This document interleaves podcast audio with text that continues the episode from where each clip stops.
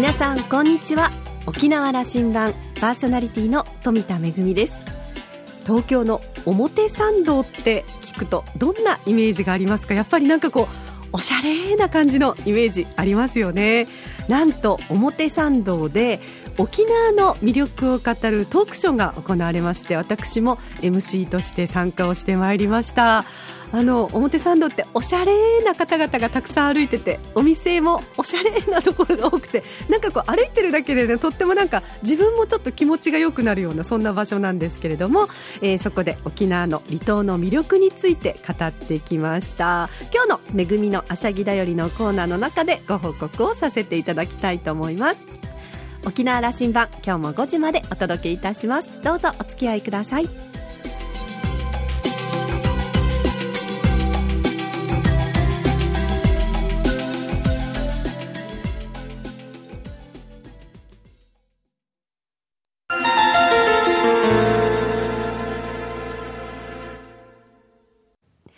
那覇空港のどこかにあると噂のコーラルラウンジ。今週は台北経済文化代表所那覇文書所長の宋慶生さんとラウンジ常連客で沖縄大学地域研究所特別研究員の島田克也さんとのおしゃべりです。蘇さんは1957年生まれ、台湾の南部に位置する鍵県のご出身です。台湾政府の沖縄代表部の代表の立場にある方で、日本と台湾の間で国交があれば、沖縄総領事にあたる方とも言えます。2014年から現職を務めで、コーラルラウンジには2度目のご出演です。今回の所長としての赴任の前、2006年にも沖縄勤務を経験されていて、台湾政府きっての沖縄通のお一人でもあります。今回のトークテーマは台湾と沖縄の関係について。沖縄のすぐお隣台湾のことを私たちはまだまだ知らないことが多いようです。今回はその前編台湾の歴史そして今について語っていただきました。どうぞ。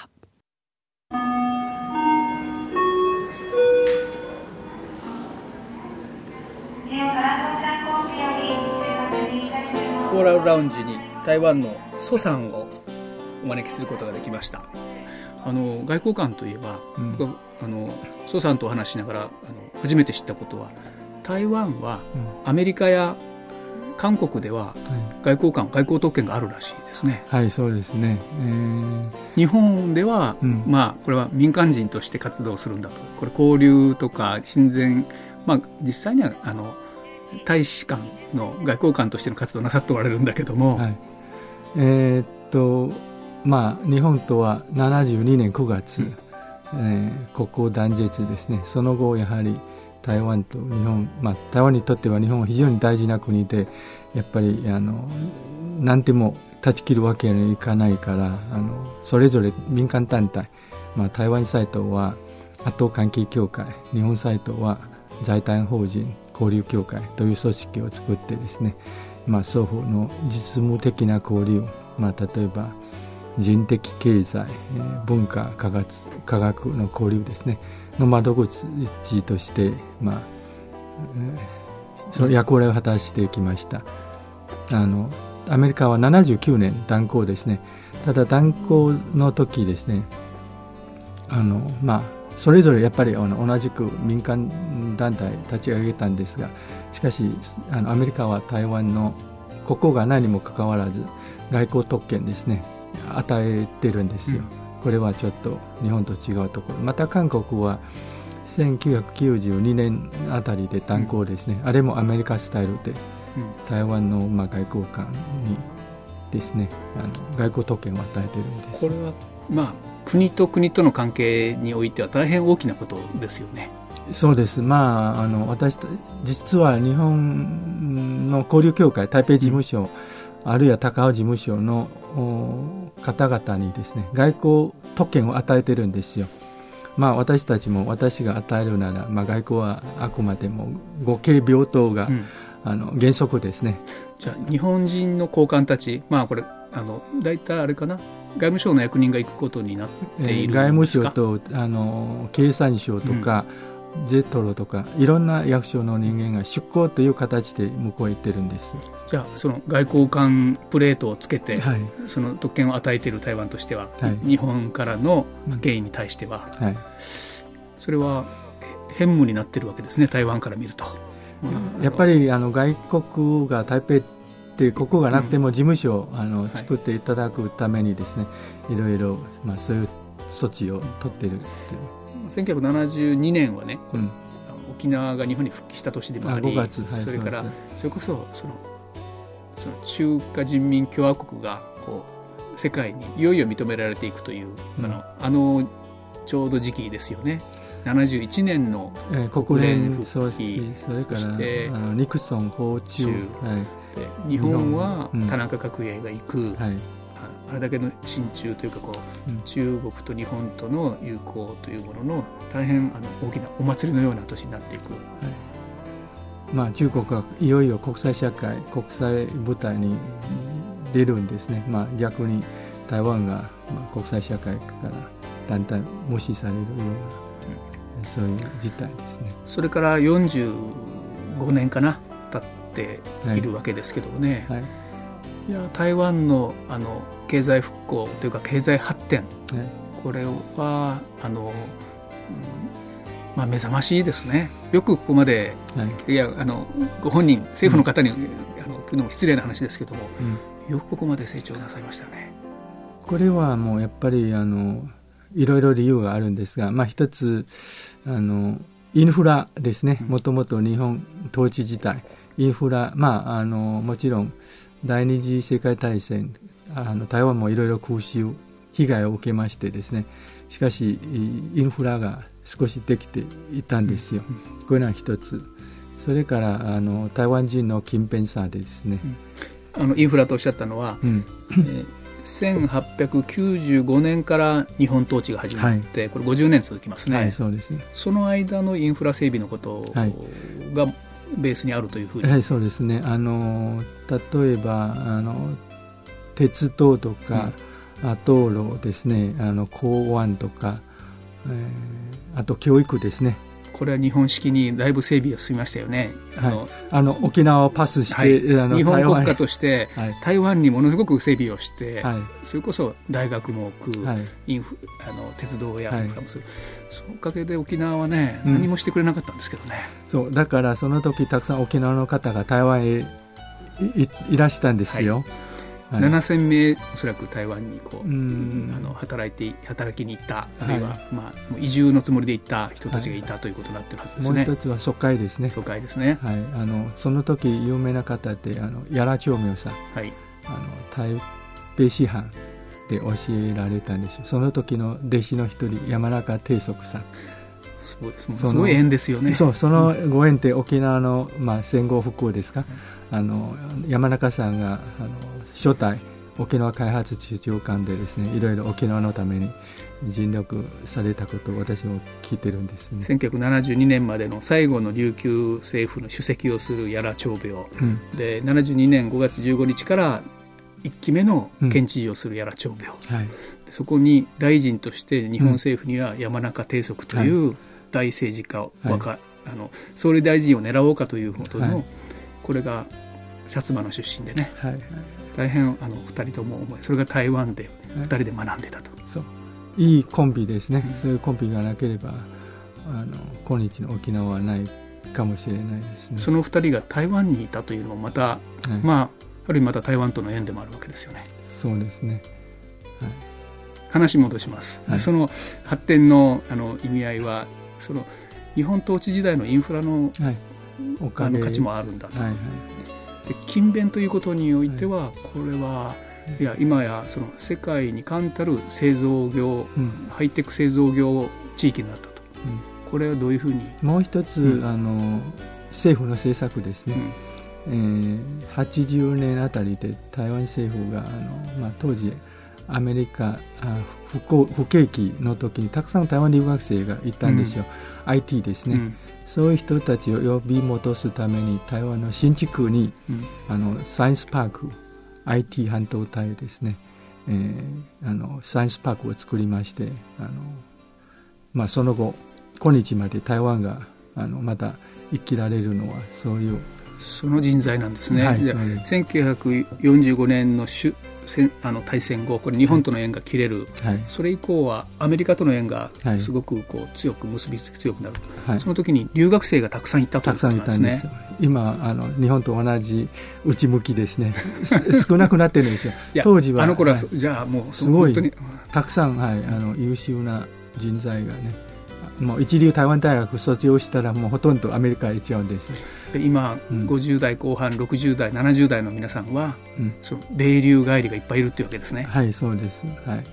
ただ今蘇さんの話で言うとその世代と、まあ、60代外向きにアメリカで学んできたり、うん、外のことをやってた時代の経営者たちが今強いんだと、はい、今の世代どうですか？今の世代はあちょっと、まあ、日本もあったんです。いちご族ですか、うん、弱々しいですね、いちごは何でした？いちまあ、いちごのようにあのすぐ はい、はい、柔らかい。柔らかいですね。あの、まあ、元気がないというかですね、まあこれ台湾だけじゃないですね。あの、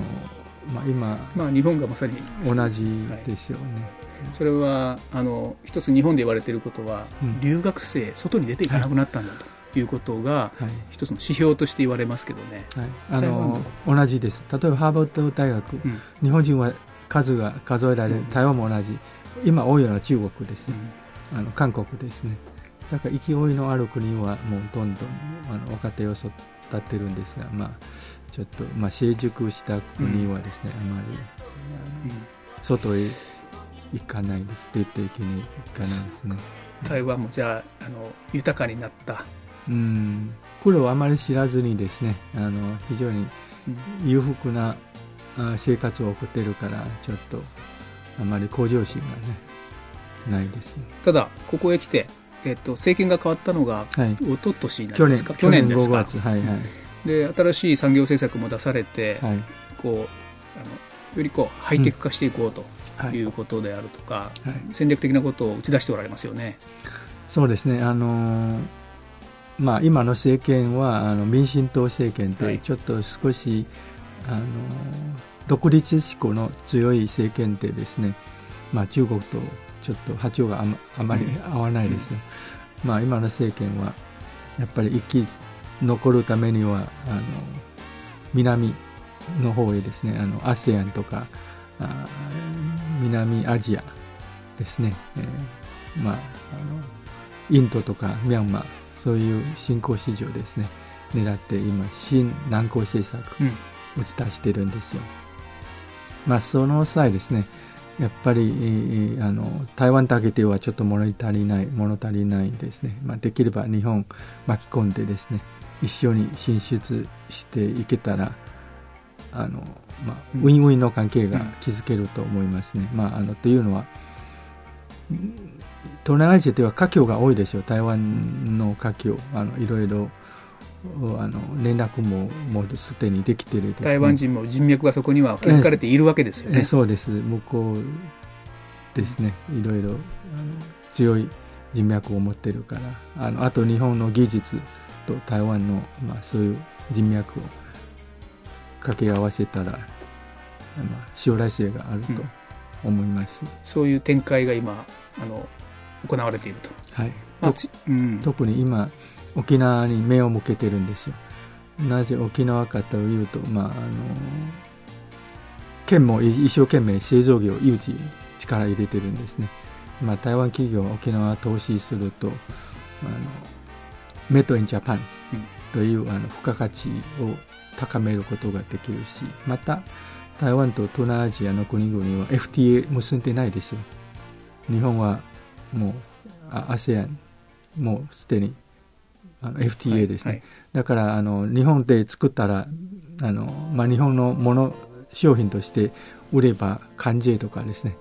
低く抑えることができるんですよ。これはメリットですね。つまり台湾企業として資本もある技術もある台湾企業が、はいうん、そのメイドインジャパンになれる沖縄で製造しようというふうな機運がで、はい、あると、そうあの近いしね、うん、蘇さんがあの在任中にあるいはまあそこからもう少し遡ってもらってもいいですけども、うん、台湾と沖縄の関係今こういう状況に来てるなということを,、をあのお伺いできればなと思ってるんですけども、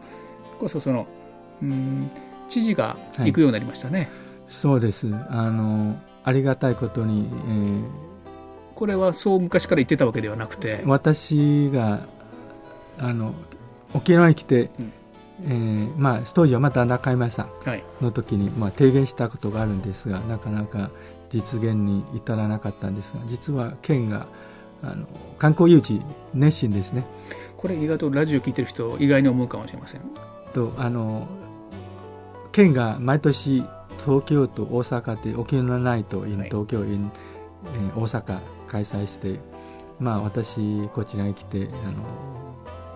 お長、はい、知事に表敬の時ですね。ぜひ一番外国人観光客多い台湾で、うん、あの沖縄ナイト in 台北ですね。in 台湾を開催していただきたいと。それを受け入れてですね、うん、2015年から11月ですね、え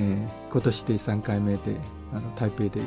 あの大々的に開催してあの大いに沖縄 PR することができました。あの私もその場は、うん、あの何度も行ってますから東京と大阪でやるんですよね、うん。はい、それを台北でもやるようになったと、はい、そう。これがニュースですよね。だから、えっと、その地域の観光業界の皆さん、うん、大変お世話になっている方々、はい、沖縄に言うあのお客さんを多く送り出して、はい、まあ、政府関係者の皆さんもそれから業界の皆さんもという場を作るんですけど、はい、それの招待の主催は県知事がはい、そうです、はい、これが大事だと思っているんですが、今海外ですね。台北だけじゃない、うん、ソウルとか香港も、うん、あのやるようになりました。そのスタート最初は海外は台台湾です。それは、あの沖縄として二百数十万外国人のお客さんが来るようになってその一番多いのはもちろん今でも台湾であるわけだから、ずっと1位です。まあ逆にですねあの沖縄方もぜひ台湾の方へですね、うんうん、あの観光はやっぱり双方向でないとですね、うん、なかなかあのやっていけないでしょう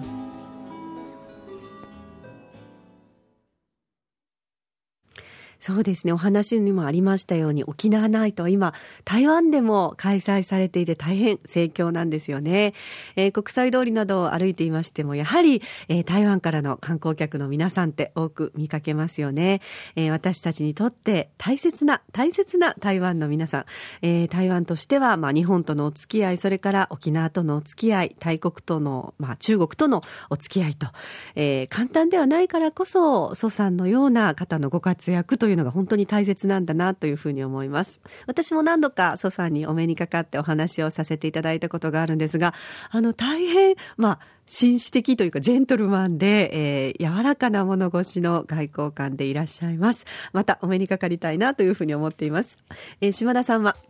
国際社会でますます存在感を増す中国、台湾がどのようにして、え、独自性を保ちながら発展と平和の道を歩めるのか。私たちはもっと関心を持ってお付き合いをしていく必要を感じています。ということでした。このお話の続きまた来週お届けしたいと思います。今週のコーラルラウンジは台北経済文化代表所那覇文書所長の宋慶生さんとラウンジ常連客で沖縄大学地域研究所特別研究員の島田克也さんとのおしゃべりでした。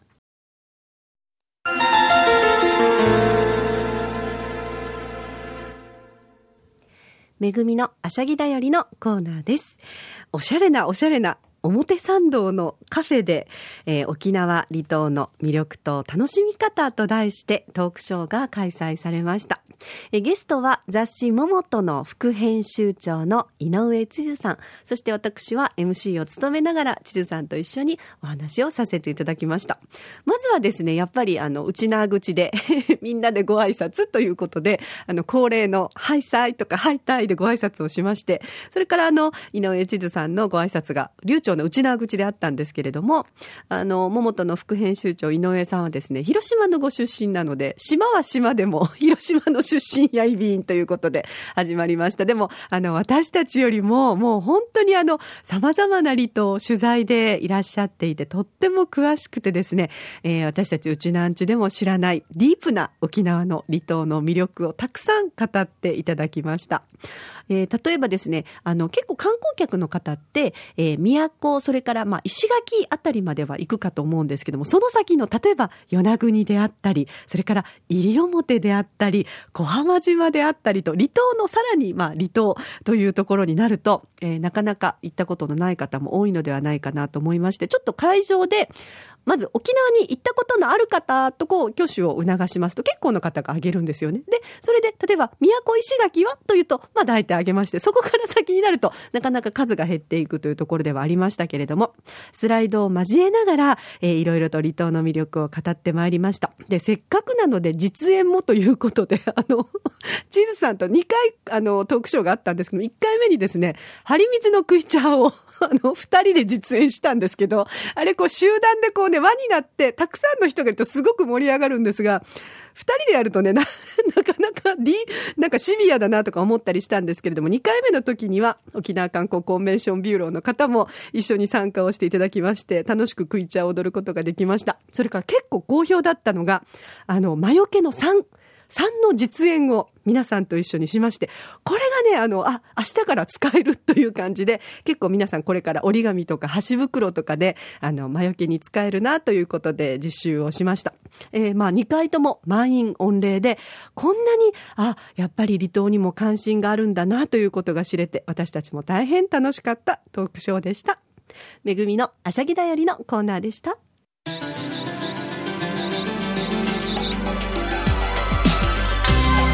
ラジオ沖縄ではラジコでの配信を行っています。スマートフォンやパソコンでリアルタイムで聞けるほか1週間の振り返り聴取も可能です。